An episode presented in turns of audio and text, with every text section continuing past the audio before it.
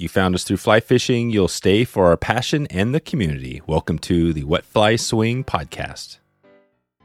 Yeah, but he doesn't get it. How come fly fishermen don't get it? You only haul with the short power snap. Look for where people walk and the insides of bends and, and hunt those. The roof blew off and the interior walls got sucked out. And the trees are just coming up. And I mean, he's clearly not going to clear the trees. It is not a fly fishing story. It's a story about me trying to understand my brother through fly fishing.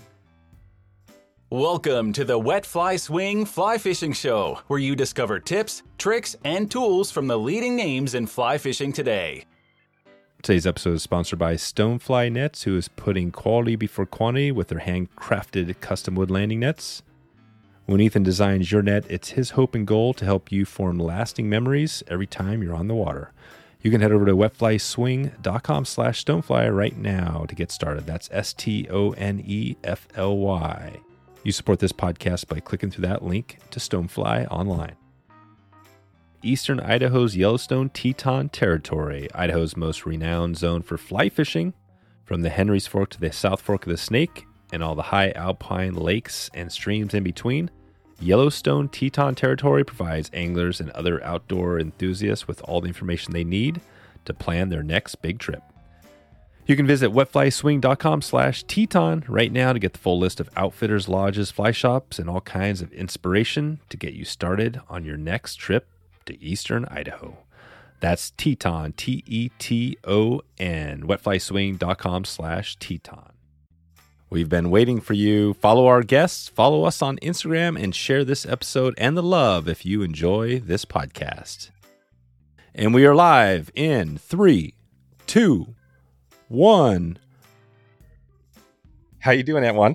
Hi, Dave. Thanks for having me back. Yeah, thanks for coming back here. We've we've been talking about this uh, kind of behind the scenes. Uh, we had an episode that we did with you uh, not too long ago. It was uh, episode uh, four four twenty four. Yeah, and uh, and we talked to euro nymphing and things like that. So we're going to do a quick little update and then talk about this trip that you did with the winner of this event we had. So I want to talk about that. So let's start with a real quick update on. Uh, I guess, gosh, I think we did it late last year, but what's been going on since you've been just busy fishing this this year? So we've been busy, and I just let go uh, Yannick Rivière. He was on. He was with me for the past 19 days or something like this. 16 days. I don't remember. Uh, but he was here giving seminar. He used to be on the French team. It's a fabulous angler. It's like watching Harry Potter on the river. Oh wow! Well, and now who is this again? So his name is Yannick, and uh, Yannick has been on the French team for eight years. Okay, how do you spell that? How do you spell his name? It's Y N N I C K, and his last name is River in French, which is Rivière. Oh wow, yeah, that's really his last name. That's amazing. I mean, yeah, if you have a name like this, why not? yeah, you have to be a something to do with the water. Okay, yeah, yeah, Yannick Rivière, yeah, right there, the floatingfly.com. Yeah, so this is this is uh he does he does all those things and it's just like what? Yeah, gotcha. Yeah, there you go. Perfect. So this is awesome. Yeah, he's got a Okay, so you were hanging out with him and what was that? He's just a an old friend. You guys are just fishing, doing some stuff?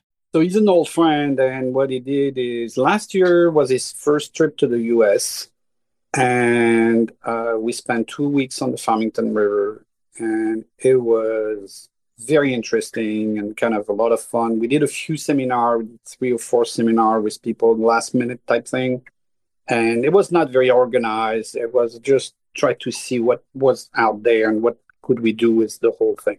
And uh, this year was much more organized. We had he came along with seven other French people. It was a whole thing. I mean, it was like herding cats. it was just impossible. And then for four days, for a whole week, we guided four of them. Yannick and I, we guided four of them. And we were planning on going on the Housatonic. And that's virtually is the, when they arrive was the day after they arrive i put them on the farmington river and 20 minutes later the water went up two feet in no time and then that was the end of the farmington for the past two weeks oh wow so change of plans, running around like maniac, looking for other source of places where we could fish. I mean, it's been like chaos. But uh, we managed all this. They all had a blast. We went one day striper fishing. I mean, they caught huge fish. So we on the 14th of July, I took them out. We had two boats. We all hump on boats. We put the American flag on the boat. Underneath, we put a French flag, and off we were uh, striper fishing. And we caught a whole bunch. And then we stopped for lunch.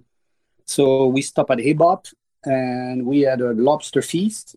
And after the lobster feast, we went back in the ocean, fished some more, then went back to shore, drove to Mystic, had some touristy business, ate some ice cream, picked up some present for their wife, and then back to uh, back to the Farmington. So that was a that was a fabulous day. Yeah, sounds like a vacation. Absolutely. And then we we fish on the Swift River in Massachusetts most of the time. Right. Yeah, Massachusetts, and that's a place that we haven't talked a lot about, but that's just up north of you, right? Yeah, it's about an hour and 15, an hour and 20 minutes north. It's a beautiful river. It's all sight fishing. You can see the fish. The fish sees you. It's like you look at them, it's like you and me. We are going to have fun. Right. right. Gosh, that's crazy. And and so in the Farmington, the flow's going up. Is that something that you have no idea? There's no way to plan that. Do they not let like why is that going up? So what happened is we had a series of problems with the dam recently. Uh, I'm not going to get deep into the subject, but the thing is the dam was full, and we had that tremendous storm that came in and dumped you know seven or nine inches of rain in like half an hour. What? Wait, how much? Seven inches in in a half an hour. What? Oh yeah, it just downpour deluge. I mean, it was like buckets of water falling off. That's crazy. I've never seen rain like this.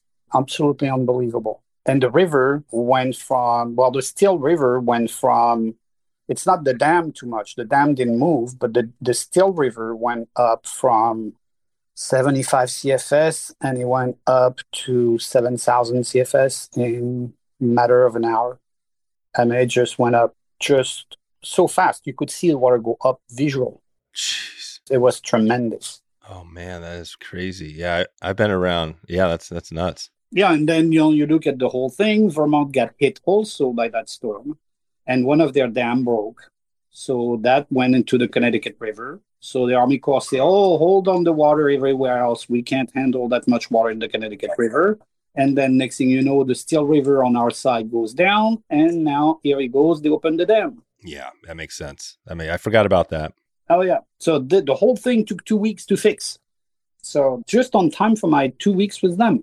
yeah, yeah. No, I forgot about that. Yeah, you guys got a ton of rain, and, that's seven yep. inches of rain in 24 hours is just unbelievable yeah, altogether, our two weeks, we fished one day on the Farmington. That was it. Yeah, yeah. Right. Well, and I wanted to talk about that, the Farmington today, and maybe some other rivers in Connecticut around that part of the the uh, the country. Uh, but let's maybe go back to the trip. So we had this um, winner that won a trip with you. Let's talk about that. Who was the who was the person, and you took him out, guy, and let's talk about where you guys went, how how that went. So that was nice. Uh, a very nice dude. Uh, he arrived, and he was uh, what was his name again? Yeah, what was his name? I got it. Uh, oh yeah, yeah, yeah. I'm terrible with names. Yeah, yeah, yeah. That's right. That's right. We'll, we'll, we'll add that in the show notes. We're gonna we're gonna actually talk to him. We're gonna bring him back. Yeah, but go ahead. Uh, so I met him. We uh, we I asked him what he wanted to do and this and that. Then we came up on a on a common plan. We did all bunch of stuff together. We caught fish. We ran around. It was very interesting. A very pleasant guy. Wonderful day on the river yeah, it was great. Which river did you guys hit? We were on the Farmington. Yeah, you were on the Farmington, and and that was was that what was that a, a few months? What month was that? That was in May or June. May or June, yeah.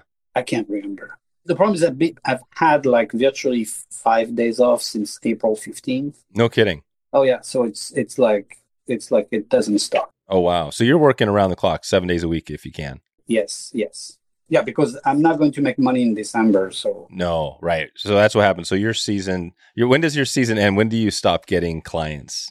So the season is fairly busy all the way. There's a slight slowdown usually at the beginning of September. I guess that's to do with the kids going back to school, people changing from their summer to winter outfit, whatever it is. Uh, I don't know exactly why, but it's always like a calm. There's a, a 10 days calm at the beginning of September, and then it picks right back up. And then during the when the leaves falls, usually we have a slowdown, which is too bad. Well, the fishing, it, the problem is the fishing is difficult because you're catching a lot of leaves, but it's beautiful outside. I mean, it's just gorgeous. Right, but you're getting all the fall, the falls, yeah. Then when the leaves, yeah, when the leaves are done, the fish are done spawning. Uh, we're right back in, and we I get about half time busy all the way to Christmas, and then after that, Nothing. it dies out completely, and that's the end of that until until we get better days, which is after the winter. After the winter. So after, and that is what? Uh, what would be the earliest in the the year you would start fishing? Uh, like five years ago, we had a very mild winter, and we started fishing mid March. Yeah, mid March. Uh, but usually mid-April is, you know, end of March, mid-April, somewhere around there. It changes every year. It really depends on what the weather does. Okay, so roughly mid, yeah. So springtime. So and what are you doing during the uh, the December, the four months in the off season? Just kind of kicking back. I do a few things. I tie a lot of flies. I build a lot of watches. Oh, that's right. That's my hobby. Yep. I relax myself. I look in my microscope into a, a little movement, automatic, and I lose myself real quick in there. It's wonderful. It's very therapeutic for me. I do that. I do a lot of leaders. I build a lot of leaders. I set up myself in the winter for the spring because as soon as the spring start, I have no no time to do nothing. So That's right. Wow. So you, uh, so yeah, you're just packing. So right now it's in, it's coming up. It's August. You know, so you're right in like pretty much the peak of the of your season. we're in the peak of the season now. Start things are going to start to probably slow down a little bit, uh, but not much. I mean, it's it's still fairly busy. Instead of being busy seven days a week, I'll be busy six days a week. Six days a week. Gotcha. Okay. Well, let, let's look at, you know, there are a few, you know, obviously there's a lot of big states around you. Um, I wanted to kind of walk through Connecticut and talk about some of the rivers there. So we, we mentioned the Farmington. Maybe we can do a run through with some of the big, if somebody was, you know, wanted to fish Connecticut, was going there new to fishing, give us a few of the top, you know, say whatever, eight, nine, ten rivers. We have the Housatonic. The Housatonic is a beautiful river. It fish extremely well in the fall and in the spring. Uh, if you're a pike or bass guy uh, in the summer, it's wonderful. You can drift that river. That's probably the best way to deal with it. It's a big river. It's twice as big as the Farmington, Oh, wow. probably maybe more. It's quite a bit of water going down. Uh, so a boat, a boat you know, I mean, you drift boat in there and you feel like you're in Montana or somewhere. It's just, yeah, it's beautiful. And then we have the Naugatuck River, the Mill River, the Mianus River, all the way down south near Stamford, Bridgeport, Greenwich, all those areas. So those are tiny little streams. Uh, they get hot in the summer, but they can still produce quite a few nice fish. The Mill River stay cold, even if it's very small and very tiny. It's still cold. It's still good water to fish. And then uh, we have one in Hamden that nobody fish, but it's very small, but it's beautiful. And then the Farmington, obviously. And the Farmington is is probably the biggest, the most well-known river in Connecticut. It is. That is the most well known. Yeah, and then we have to go out of state. But Connecticut has plenty to offer, and very often people don't realize this. You know, it, it looks like well, we are the lost state in between New York and Boston, and you know, there's no attraction there. Well, guess what? We have beautiful river for fishing, and you should come. Right, right, right. Yeah, and I guess like you said last time, you could add in some of your saltwater. Like we probably add in striper fishing, right? Oh yeah, the striper fishing is outstanding. You take a boat and you drive a little bit off uh, off the coast, and you're tuna fishing. It's just it's, it's tremendous. Right, right. Yeah, yeah. Okay. I'm seeing a few of these. Yeah, Housatonic and then the um the Mianus, Mianus River. The Mianus, the Naugatuck, the mill, Yeah. What about the what about the Moose Moosup River? the Moosup River. So there's the Moosup and then there's also the I'm just looking at a blog post, the Naugatuck River. Yeah, the Naugatuck. That's interesting. The Naugatuck, they release uh, salmon in there. Oh, they do. They release salmon in there. Yeah. The thing is, they have uh, they have a program where they release fry salmon in most river in Connecticut. Oh, no kidding. Yes, and uh, I don't know how successful it is, but anyway, Yeah, how is that? So they're releasing they're releasing fry in in the rivers for who? Is this for fishermen that are fishing the rivers or for other? So now they're releasing fries that are what, maybe four inches long, three inches long, little guys. Yep. And the idea would be for those little guys to get bigger. And after two, three years, they would reach, you know, the 18 range inches kind of. That would be big enough for them to swim downstream, to go through all the pike water and those nasty fish that want to eat them. And they're big enough to survive that. And then go to the ocean and then swim in there, eat in there, uh, get strong, get big, and come back to uh, lay eggs. So that's the idea. Gotcha. Uh, it's not been very, very successful. Right. You don't see a ton of salmon. There's not like a ton of anglers fishing for salmon there. Yeah, you never know with those things. You know, those things like suddenly out of nowhere, you could have like four or five hundred salmon coming out of nowhere and wants to go up your river. I mean, you know, that's nature. You can't help it. So who knows? Who knows? Right, right, right. So basically, yeah, you have a lot. Of, there's a lot of rivers. You know, a bunch of them. We'll put, and I'll put a link to this blog post. Uh, this is from drifthook.com, and it's uh, like 15 places in Connecticut. I'll put a link so people can take a look at that. But so, what would you, you know, somebody's coming right now listening, and they want to, they're going to be near Connecticut in Connecticut fishing. What's the number one? What's the one you, where you would be thinking if you're planning out for next year? Where would they be going? The number one is by far the Farmington. Why is that one the number one? Well, we have we have a dam with a bottom release gates, and that provide us with cold water all year round. Usually, even in the dead of summer, we are still fishing in there because water are under the 60 degree mark. So, I mean, it's it's very trout friendly, and uh, we have stockfish, we have holdover, and we have a beautiful population of wild brown in the river and it's a very successful uh, story. We have more and more big brown, wild big brown on the river Hmm. every year. Every year we see bigger one, uh, more than one. We see a lot of them, and they're all over the river. It's not just one spot. They're anywhere from Collinsville all the way up, and there's some even downstream from Collinsville. They're big fish all the way to uh, all the way to Pipeline or Riverton you know, and then then you see, you know, more stockfish, more their zone for them. Then the TMA is loaded with big fish. I see. Yeah.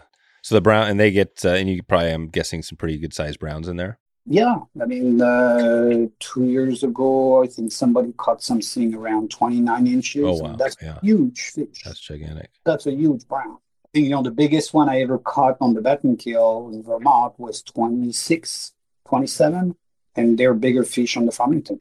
Right, right, right.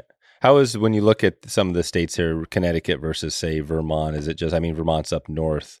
Is there some a lot of similarities between the two as far as like say the Farmington and some of the rivers up there? The main similarity will be the bugs. We have very similar bug population. Oh, okay. You mean just like the, the some of the dry fly hatches throughout the year? Correct. And then, uh, but the biggest difference I would say, and it's, I, you know, it's, we can't say whatever. It's like, you know, everybody would say, oh, if you can catch fish here, you can catch fish everywhere. And it's each river is different. Each river has its own way of living, own way of dealing with. I mean, on the Battenkill, you could have a fish, you know, 50 feet away on the other bank, uh, rising. You put half a foot in the river and that fish stops. And then he's down and he's not coming up. He's not coming up anytime soon. Right. So you got one shot at him. Right. Uh, the Farmington, on the other hand, uh, the fish will come and swim on between your leg. They couldn't care less about you, but they see a fly not well presented or a piece of tippet that's too big, and they run for cover. So each river has its own, you know, temperament, lifestyle, and the fish react differently depending on where they are. But I think every river has its difficulties, and every river have their easy point, and you just got to figure that one out. Yeah. And what is the is the Farmington? Is there a lot of area to fish? Like where would you start if you were driving up there? How would you figure out where to go? If I would start driving up there, I would start from the section between uh, New Hartford and Riverton. You have a huge TMA in there. You have access, very easy access all along the river. It's loaded with fish, and uh, no, it's uh, it's uh, That would be the best thing. You know, you just go to the to that little store called Upcountry, or you go to the Orvis Avon. Mm, Avon, right? Oh, there's an Orvis store in Avon. Yeah, there's an Orvis store in Avon, and you go there. You ask them for info. They will they will give you info where to go, what to do. Even the store in Darien for people who live down south, they know the river. We talk to them all the time, and, and it, it's very easy to to get information for it. You buy that little book which has every pool on the river. What book is that? There's a book on on the Farmington. It's the Farmington River Angler Association that put a book out with all the pools, and so it's a little outdated and a little old, but uh, it's still, I mean, a great source of information. And if you know that that book by heart, you're in good shape. Okay. But you know, it tells you where to go. And the real thing to do is when you go to all those pools that have names and are you know designed to receive angler, don't go where everybody is. Just go, you know, hundred yard, two hundred yards upstream or downstream from it, and there is more fish there you can that you can think of. Okay. And if we were, you know, I guess going back to this, if we were going to be setting up a trip, would it, you know, whether that's May, June, July, August, you know, what would be the, is it spring? Is that usually the best time? Or let's say we are going to hit some dry flies. What would be the, the recommendation? So the dry fly, so again, it's it's usually it's been very difficult because the the climate changing has affected our bugs. I mean, that's worldwide. It's not just uh, we see, and I see this in Vermont. I see this in all over the place. So, but the best, probably the best month would be end of May, June, even July. Usually is very very good. Mm-hmm. Even July. Oh yeah, so those those are May, May, June, July are usually all three very very good months. May, June, July. This year we have not been especially blessed with that, but you know we had we had issue with our bugs this year because of the dam. Oh, right, right, right. What's a typical if in a typical year if you were going in there late June, July, what would be the the bugs hatching in that period? So late June, July, you have a bunch of ISO, you have sulfur, you have a bunch of caddis, you have, I mean, you have a whole array of bugs, and that that makes life very easy. So you you pick up an hatch downstream uh, early in the morning, mid morning you pick one uh, way upstream. You drive down mid river, you pick one in the beginning of the afternoon, and then at the end of the day, pick your place and go fish. At the end of the day, it's always very uh, active. Okay. And are you doing a mix of you have the raft? Are you doing like half floating, doing walk and wade fishing too? So I, off- I offer wading trips and I offer floating trips. And uh, so, yeah, I need 450 CFS to float. So the, the cubic feet per second is important because if I don't have 450 CFS, I'm not floating. So yeah, that's that. And then if it's over 1200 CFS or 2000 CFS, I don't float anymore. It's just too much. Yeah. Gotcha. Okay. Wow. And so if we're looking at this, yeah, it could be. Um, and there's it sounds like there's a lot of uh, good access just driving up, walking, waiting on that river. So the access on the Farmington River is probably one of the best I've ever seen.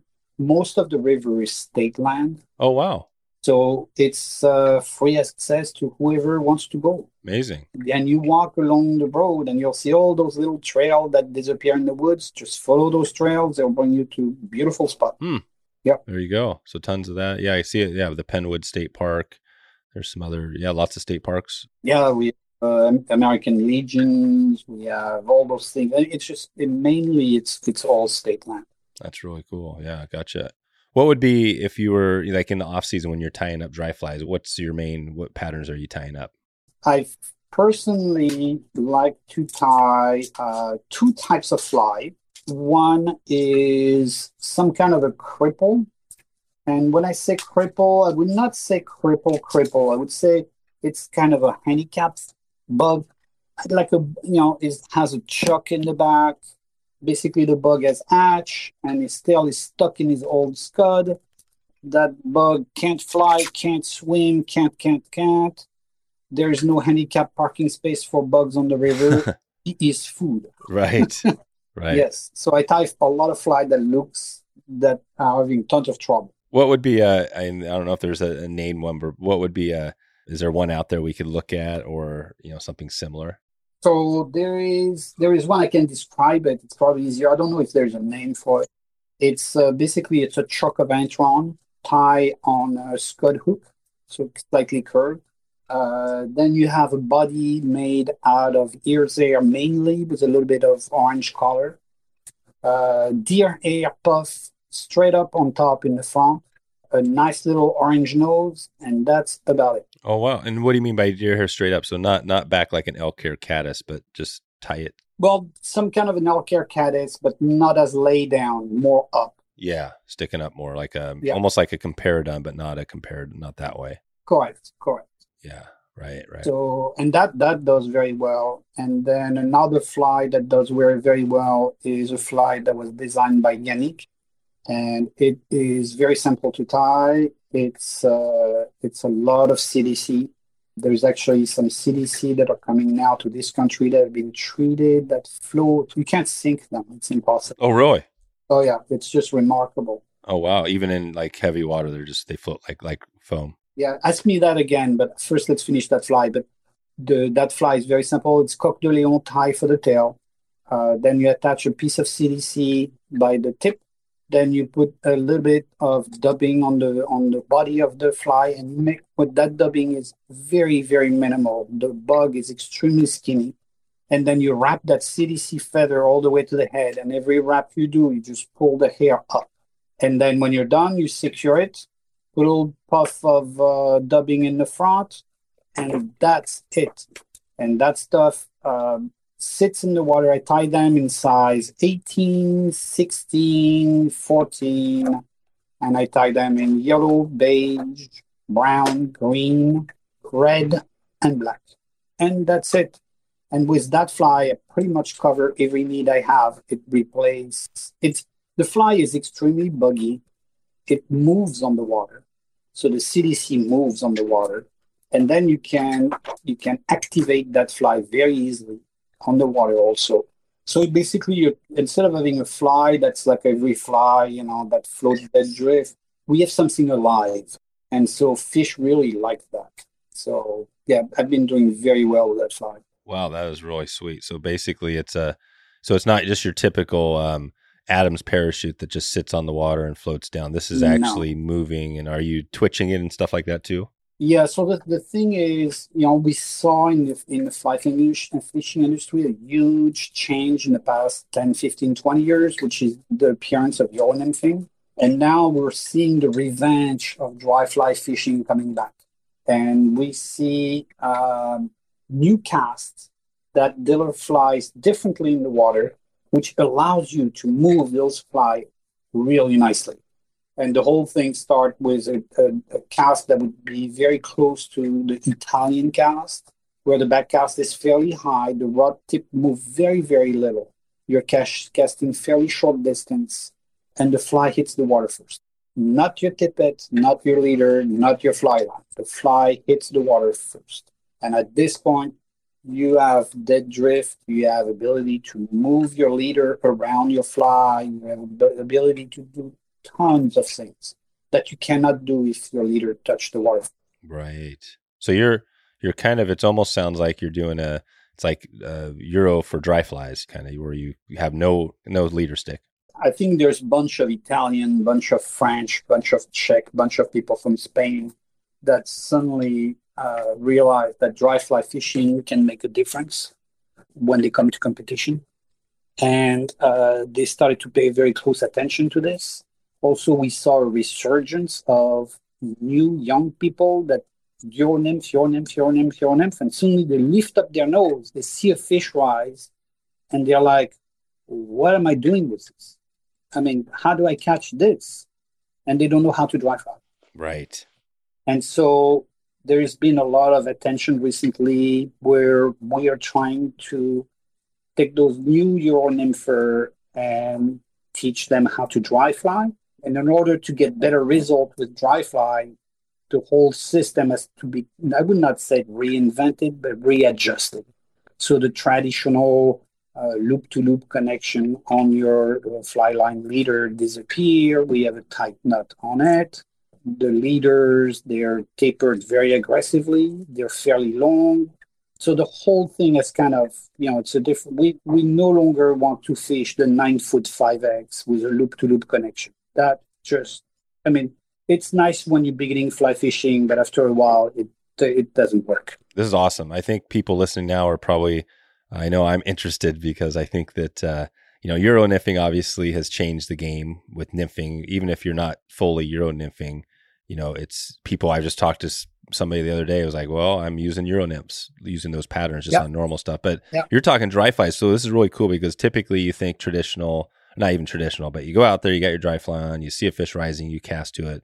You know, your leader hits the water. But what you're saying is you cast with an upper angle so the, the fly hits first. How do you keep once the fly is it like really subtly kind of hitting the water or is it splashing or does it depend on what you want to do? Like how do you keep that fly from like if it's hitting the water first, how do you keep that from just zapping the water? Well, I would say this. I think we give too much credit to the fish. Mm. I mean, you know, the, the bird poop in the right. river, poop fall in the river doesn't scare fish. Right. So why would a fly scare fish? Yeah, yeah, it's a fly. We want them to know the fly's there, right? You want them to see it. I mean, you they see very well. You put yet that fly there, doesn't matter the way they land. Bugs fall in the river, they jump, they lose their their flight, they get hammered by birds, they fall back in the river. Things happen. So, I mean, I would not smack my flies on top of a big fish twenty times on a row. That would not be a good idea. Don't get me wrong. But if if one of them hit the river and make a little splash and is in the right place at the right moment and does what the fish wants them to do, that fish is not going to argue with you. It's going to come and pick it up. Gotcha. Okay, so so this dry, so when you and, and you're doing this, hitting the dry first, is that mainly so the leader isn't spooking them, or is that for control and the twitching of the fly? It's for better control of basically the whole. Let's put it this way: what is a good fly? A good fly is nothing else but a good cast. And that people don't pay attention to that. And what is a good cast? If you lay down your line on the water first, then your leader, then your tippet, then your fly, what happened is the following. And that is inevitably what happened. Your leader, your fly line hit the water, immediately start to move with the current. Your leader touched the water, and now your fly line is pulling your leader. Now your tippet lands on the water and your tip, your leader is pulling your tippet. And then when the fly arrives, your tippet is pulling your fly. And everything drags and it just doesn't work. Right. Yeah, you might get you might get a couple of seconds maybe of a of a dead drift, but yeah, you're not gonna yeah. Right. If you put your fly first, the current pull the fly. Now your tippet arrives, you can make you can pile up your tippet you can make your tippet go sideways with a curve cast. You can put your cast, you make a roll cast and replace your leader upstream from your fly. You can do a lot of stuff. Yeah, that is really cool. It opens gates to a lot of new gates. I mean, it's like a, it's like a huge door in the wall. Please open it. There's more behind. Today's episode is sponsored by Daiichi Fishing Hooks, a leader in the fly fishing industry and still the world's sharpest hook. Daiichi has been producing premier fishing hooks for the past 30 years, a timeless brand with a bright new future. And I have a great connection with Daiichi going back about as long as I can remember. I've tied thousands of flies using those Daiichi hooks, I've tied many dry flies, wet flies, steelhead flies on their vast assortment of hooks. Never once had an issue on strength or quality, so very excited to get the good word out right now. Tempered with carbon rich steel, Daiichi offers superior penetration without compromising the hook's structural integrity. If you want to support this podcast and a great hook company right now who has been producing high quality hooks longer than most, check them out right now at wetflyswing.com slash Daiichi. That's D A I I C H I, Daiichi.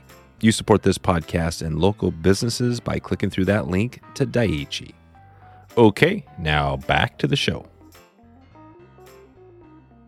Let's talk about you mentioned the leader. So typically, so you're not using a nine foot whatever, just uh, tapered with a loop to loop. What what is your leader setup look like? Is this more of a super thin Euro type leader you're using for these dries?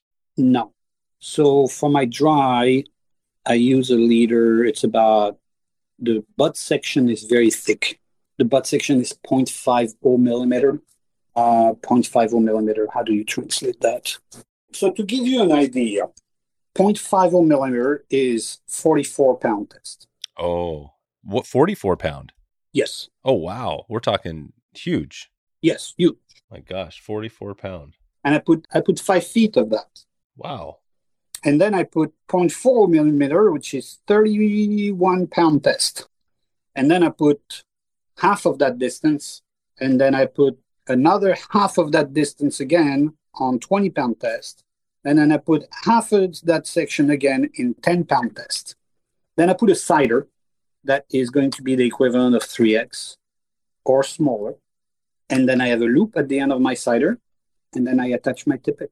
Oh, wow. And how long is your tippet? And I fish 6x and I use um, tippet that is anywhere from four to six feet long. Four to six feet. So, what is the total length of your leader from the 44 pound to your fly? Um, 16 to 20 feet. But that first two sections are so thick that they transfer the power of the fly line very, very easy to, to cast. Don't be afraid of the lengths. Yeah. Okay. And is that why you do that? What? Why not just um, you know start with twenty pound, you know, at the butt end? Let's put this way: I am researching to eliminate anything that disturb what I want to do. And so a smaller butt section is not going to transfer the energy as well as a bigger one. And I, there's a difference in diameter between the fly line and my tippet and my leader that is so huge that it's not going to transfer properly. So I'd rather have a big one. It's all transfer of energy, and, and that and that goes back to mainly like well, just like Euro, right? The casting is such a challenge for many people, but is that kind of here too? That you want the nice transfer for your casting? You want your nice transfer for the casting, and you want to cast the fly, not the line. Oh, right. Cast the fly. Yeah. So when you're, so if you have a fish out there, say 15, 20 feet in front of you, does that happen often where you're just basically casting the leader? Yep. So short, like right in close, you could you could do that. Yep. You can cast the leader. Yes. I try to avoid that. It's easier with a fly line on. What's your line? What's your line you're using there? The whole system has to match. Everything has to match each other.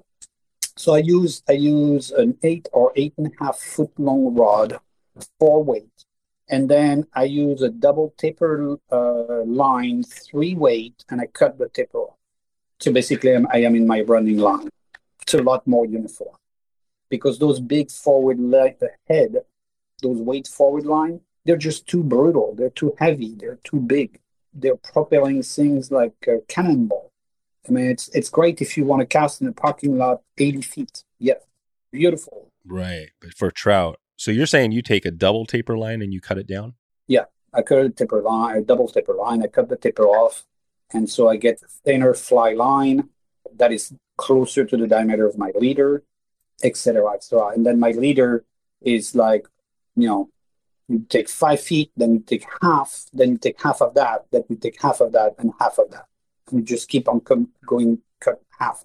So it's a very aggressive taper.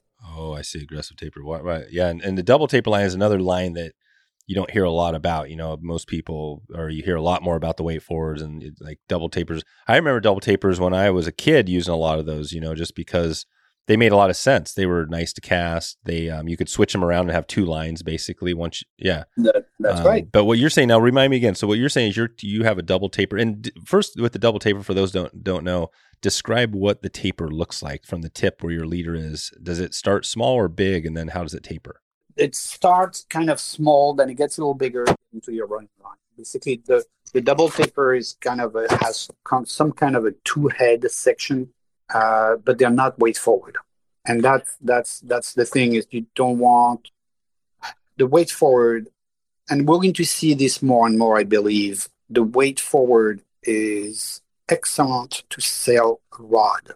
If you give somebody a rod and a weight forward line in the parking lot and they cast 60 feet, you made a sale. Right. If you give them, if you give them a, a double taper and they can't cast 40 feet, you will not sell your rod. So the industry is pushing this, but it's really not helping the angler. It's helping the retailer.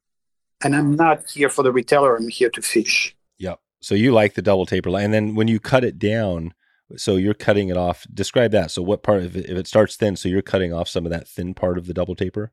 So I have a like a three weight. I probably will cut off three feet of it. Yeah. Okay. Three feet. And you're doing that just to make it match the like the fat thick leader you're using. Exactly. And then you'll I don't have that thinner section going down and then back to my no. I want everything uniform, as uniform as possible. Well, I was just talking to somebody the other day. It was funny because we were talking about some gear and he was talking about boots and he said how he was at one of the shows. I think it was ICAST or something, and one of the one of his competitors was coming in and just chit chatting, but they were taking pictures of like his products. And he was like, he's like, what are you doing? He's like, this is like, are you, you know, because he had these new kind of innovative products. And so, and you hear that a lot about the industry. Maybe this is every industry, but you know, you have a new idea, it's going to get copied. You know, there's just no way around it, right? I mean, that's just the way it is. Yep. Yep. Yeah. Interesting. You want to hear about new boots? Yeah. Give us some stuff. We want to get some, this is the, you know, this is where it's at. Give us some uh, insight. Okay. Bestar. B E S T A R D. Oh, ba- Bestard. Bestard. Yeah. Bestar. And now what's the deal with these? They make boots for people who uh, explore cavern and caves. They make boots for people who do kayaking in very extreme situation. Basically, they make boots for people who are in a very, very wet environment and need to grip. So I use those for wading boots. Oh, you do. So you use these for like, and it's just a rubber sole. It's a vibram sole that's made just for this with some kind of a there's it feel like there's some kind of sand mixed with the Huh. sole. It grips like there's no tomorrow. It's light like a pair of Snickers. I love them. There you go. Yeah, this is sweet. Nice. This is a good tip. Yeah, I haven't heard of those. So we'll put a link to Bestard. Now I just lost my endorsement. Yeah, that's right. That's right. Bestar. This is awesome. Well, good deal. Okay, so we got we got the boots, we got some lines. So, and I was just um we had a podcast with uh, Tim Rajeff, and it's really interesting to hear about this lines and and rods because we talked. He got kind of nerdy, and we're going to bring him back on to talk about the rods and you know because there is a lot of um yeah there's a lot of th- stuff people don't understand about how things are made right and it sounds like you're you guys are taking it to another level and doing your own thing which is always awesome because that's like the innovation right that's where the industry keeps growing But yeah, and, and the, the sooner you're informed and the sooner you can mix your knowledge to it. So you take you take a pair of Bestard boots. Well, with my uh, felt boots, I'm not going to jump from one rock to the next. With those, I feel comfortable that that boot is going to grip way plenty for me to land properly. Oh wow! Even on uh, with like um, like lots of um, you know aquatic vegetation, algae. Algae stuff, it just grips everything. It's unreal, unreal. Amazing. And you don't use studs or anything? Nope. No studs. Wow. Nope. Okay. and that eliminate all the problems we have. Well, most of the problem we have with rock snot and transmitting disease because those would dry very quickly. Mm, okay. Good. Right. So we got some boots, and we are talking lines. So we got the double taper idea. You got you talked about your leader and the eight, eight and a half foot four weight. Um, and yeah, so and then we got we have a few flies. So I think we've got a good setup for dry flies. I mean, when you're out there, sounds like you're just as equally capable your own nymphing versus dries. Is it how do you choose when you have a, a new person coming in you're working with what you're gonna fish? So usually what I do is I ask them what is their goal and what do they want to accomplish. And we do this, and as we do this, I introduce a whole bunch of new things to them. But it's still in the same direction of their goals. So we try to achieve their goals, but we're trying to use what I know could work better. And so far, I would say out of a hundred, a hundred of them have switched to what I think. Right. That's the great thing is that you've got some unique ideas. So And it's not it's not my ideas. I don't want to take credit for it. I mean, I copy a lot of things that are arriving from Europe. Uh, if I see something that is really nice, I'll be the first one to promote it. And I see tons of stuff that are not worth even talking about. So, you know, there is there is the whole array, but I don't invent anything. What I do is I take what I see new and I try to adapt it to what I do personally. And considering where I am, I'm going to kind of reinvent the wheel on my side. mm, yep. Make it apply to your the Farmington or whatever your local river is. Yeah, it's like the new flies. There's no such a thing as a new fly. There's a mo- modification of an old fly. Yeah. Right, right. But the stuff we're talking about here, Yeah, that's CDC. the CDC, right? Yeah, that's a killer point. So the CDC, there's a new CDC in the market. It's called Magic CDC. Hmm. So basically, there's a guy in France that uh, has basically cornered the market for puffy. So he provides CDC feathers for people like Mammoth, like uh, all those big brands that send people climbing the Himalayas. You know, they have those puffy uh, jacket. Oh yeah, yeah, yeah. So this is a new. This is actually for dr- coats warmth. Exactly. And so those people have though that's what he does. And then he met Yannick and Yannick told him, Well, listen, can we do something with the CDC? The guy looked formula and then started to treat CDC differently. And it is unreal. That stuff doesn't sink. So you can you cast with fish, you take the fly off the mouth of the fish, you blow air on it, you recast, and that fly looks brand new. Wow. So you're not putting any fly floating on it. No, you don't need to. Amazing. Wow. Another chip. I was used to do something similar. I used to spray or Rain-X on my fly. Oh, Rain-X. Nice. It works very well. Yeah. The problem is it's very chemical. Yeah. Right.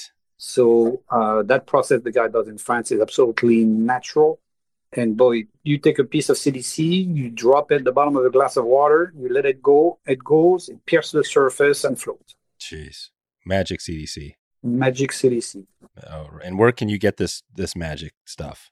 It's not here yet. Mm. What about Yannick? Uh, is it? Uh, I'm trying to think of the name of the website. It's the um, Yannick's website, or not Yannick? Um, remind me again. So Yannick does all those things too. So Yannick is involved with that CDC thing. Yeah, the floating fly. There you go, right there. We'll, we'll put a link in the show notes. Thefloatingfly.com is is Yannick's um, website. Right. And then there is one more thing that we may want to pay attention to and talk about.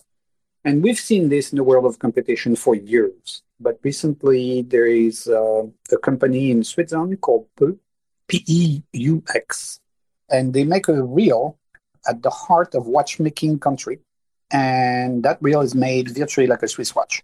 It's very, very well made. It's not casted. It's it's you know prime you know metals. It's all handmade. It's it's beautiful. And those are semi-automatic reel with a handle. And one press of the handle, and you will retrieve three meters of line, which is 12 what one enough. That's almost 10 feet of line. You press one finger on the on the handle, 10 feet of line up back in the reel. Oh wow! Now, what's the name of the reel again? So the reel is called uh, P E U X. Then the second word is Fulgor, F U L G O R. And they make them in three size, one, two, and three. And I use the one. And these are kind of like semi-automatic reels. Correct. Yeah, yeah. I just had a guest, or I was talking to somebody about that. He's he's in the U.S. He has a semi-automatic reel, and he was talking about how it hasn't caught on in the U.S., but over in Europe, it's very popular. Very popular, and we're going to see this more and more. So I've been I've been uh, working with Peux. Uh, I think you can find out those Peux on David Olsen's website. Tactical fly fisherman, tactical. Oh, Devin has them. Oh, that's right. And so the person I was talking to, this is cool because the person I was talking to also said that Devin was, you know, recommending, right? So that's the thing. So that's obviously the connection now is that Europe is is kind of leading the way on this a little bit, a lot, right? Yes, and it's all the same people. So is it if you were to go over there, you know, if, if you haven't been to Europe, you're going over there and you're on the water, are you going to see like half the people with semi-automatic reels or not? That's not quite there yet. Probably not. Probably not. No, but do you think it's going to get there? Well, I'm getting my two new one probably in the next three weeks. So Yeah. What is the with the semi-automatic reel? Because I think a lot of people here, including myself, I, I was like, "Oh man!" I remember my dad had the old automatic reels back in the day, and it was funny because I don't think I ever fished one, but I remember playing with them and being like, "Oh, this is kind of cool," but it, it seemed kind of. But tell us the the diff- first of all the difference between a semi-automatic and an automatic reel, and then why would you want a semi-automatic over just a regular reel? the automatic, you have to rewind it. So you rewind it and then you push and then it comes back. The semi-automatic is a mechanism with a with a bunch of wheels, like a watch, and you have a lever which has teeth, and those teeth start to move one wheel, which move another one, which move another one, which move another one, and reel at high speed. So with a very short leverage move, you move those wheel at high speed inside your reel, and they pick up the line real fast. Right. And that is a that is a, a challenge because a lot of times you're up there fishing, trout fishing, whatever. You got a bunch of slack sometimes hanging down, and th- basically this helps you pick up the slack and get the fish on the reel right away. That's the number one. It's not for like you're going to be reeling the fish up the whole time with this thing. Yeah, yeah. I mean, I use a weeding staff. Uh, when I use that reel, the line never gets caught in my weeding staff. It's just those those simple little things that make your day so much more pleasant. Right, right, right, right. This is good. So if somebody wanted to pick up one of these, you were saying the the Pew of Fluger is one company that has them. So I, I, I would say you can pick it up. I'm sure Dave Olsen has some, Yeah, that's right.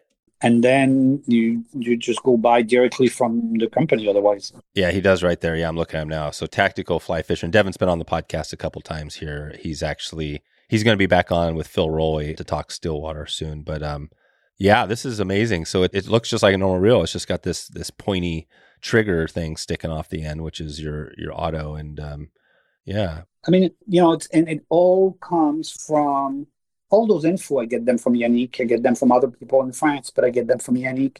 And when he comes, I have people from the US team coming to fish with us. I have people, high position people at Orvis coming fishing with us. I'm not mentioning any names because Yep.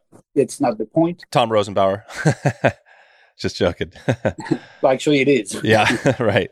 yeah, we spent a day with them. It was fun. But it's uh, people want they want to know, and it's not the average Joe. It's people in the industry wants to know. Right. It is. Well, you want to be, yeah, just like anything, you want to be on. This is great. I'm glad you dug into this because I think this has been on my mind. I've just heard about it a little bit. So, so we talk gear. What else before, you know, just thinking about the, and we're going to take it out of here pretty quick, but when you think about, we've been talking Farmington dry flies, you know, well, let, us get in. I got a couple of questions here. Um, let's get a couple of questions from our listener uh, mailbag here. But, um, so, you know, I know last time you were on, you talked about stripers a little bit, and, you, and that might be, if we do a trip up there with you, that might be something we do where we hit a little bit of salt, we'd hit a little bit of fresh. But is there a, this is a question we had, is there a, um, a rod and reel combo that kind of does freshwater and saltwater? So my response is the following: You can shoot an elephant with a 12 gauge. Mm, It's not going to be pretty. right. It's going to be ugly. Yeah, yeah. That's it. So basically, the answer to that one is There's no. Yeah, yeah. Okay. And then and another question from the mailbag is um I think this was from uh, Dylan. He was talking about casting and we haven't talked about streamers today. I'm not even sure if you do much streamer fishing, but he was Dave, talking about Dave. Yeah. Let's put it this way: We fly fish not to catch a fish. If we wanted to catch a fish, we would go to the store and buy one. right. Yes. So if we fly fish, we want to do it well. And we need multiple rods, we need multiple reels, we need multiple of everything. We need multiple flies, multiple leader, multiple boots, multiple boats. We want a lot of stuff. Yeah, you want it all. So if you were fishing, so if you were fishing streamers, and Dylan's question was, you know, casting streamers. He's been struggling casting streamers. If you have, what is it? Would be a tip for casting a heavy fly, like a big giant? Like, you know, imagine you got this huge streamer. What would you do? You do much of that? So a weight forward line definitely will help. Uh, maybe a sinking tip line would help. A longer rod will help, a 10 footer. I do a lot of my streamer fishing, which I'm not a streamer fisherman. Yeah. I'm not fanatic about it. Right, right, right. I can't be the best at everything, and I'm not best at anything anyway. So, you know, I mean, you can't be doing everything right. No. But I mean, a longer rod helps me. You know, you take a 10 foot seven weight and you cast humongous streamer, and it feels like a breeze. Mm, gotcha. So the long rod helps. So, so you'd rather go longer than shorter with a big heavy fly. Yes. Gotcha. Okay, that makes total sense. Nice. Okay. Well, and so back in into the Farmington, you know, for any any other, you know, thinking about you know throughout the year. Let's just think we're going to be coming there late June, early July. We're going to be hopefully hitting some maybe some sulfur, some dries. I, I'd love to go there. The Euro nymph thing is something I would love to do, but I would love to kind of learn and, and dial in the dry fly fishing. Any other tips on if we were getting ready for that trip for dry fly fishing? I mean, if somebody's coming there are planning their trip, you've given us a few flies. Maybe just talk about that. What else should we have in our box to to be ready for this, uh, like June, July dry fly?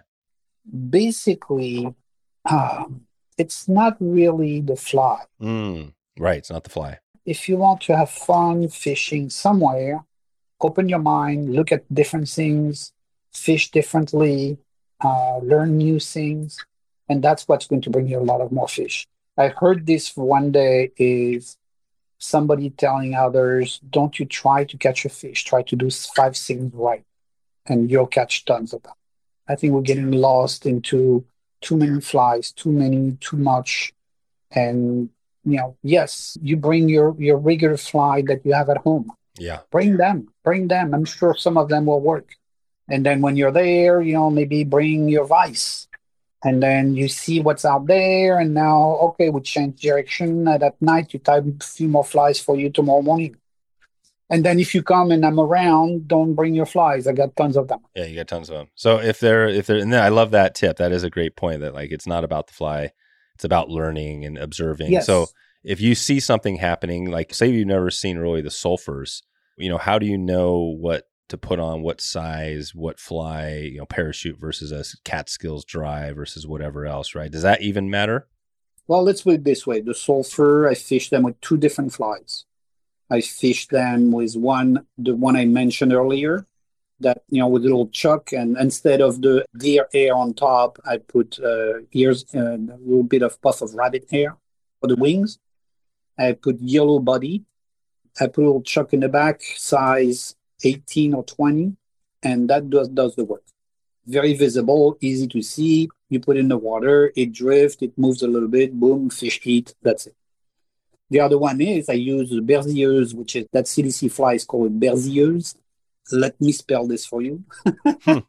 It's b-e-r-z-i double l e-u-s-e so it's called berzieuse and Yannick gave that name to that fly. Berzier means I don't know what it means. It's like uh, attacking fish or I don't know what. Uh, but uh, I tied that fly in size uh, 18 with a yellow body, a lot of CDC, and uh, the fish love them. If you have the right silhouette, the fish will eat it. Yeah, that's it. Then, like we said, probably you know getting a fly closer to you know roughly the size range. Not the it doesn't have to be perfect, but like you said, casting it where the fly's hitting first is probably more important than the getting the exactly matching the hatch. Yes, yes. I mean, what, what is the secret of a good dry fly cast? The secret of a good dry fly cast is a curve cast.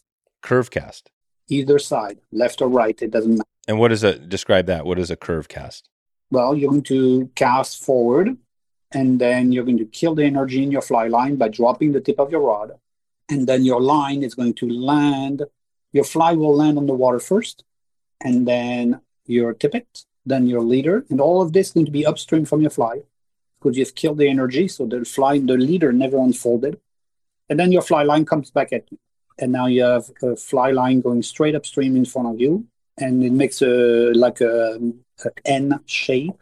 Like it goes up and it goes around down towards you, and that's it. The key is to present a fly that the fish cannot refuse. Present a fly where the fish only see the fly and only the fly. So hiding tippet and leader and all that away from the fish.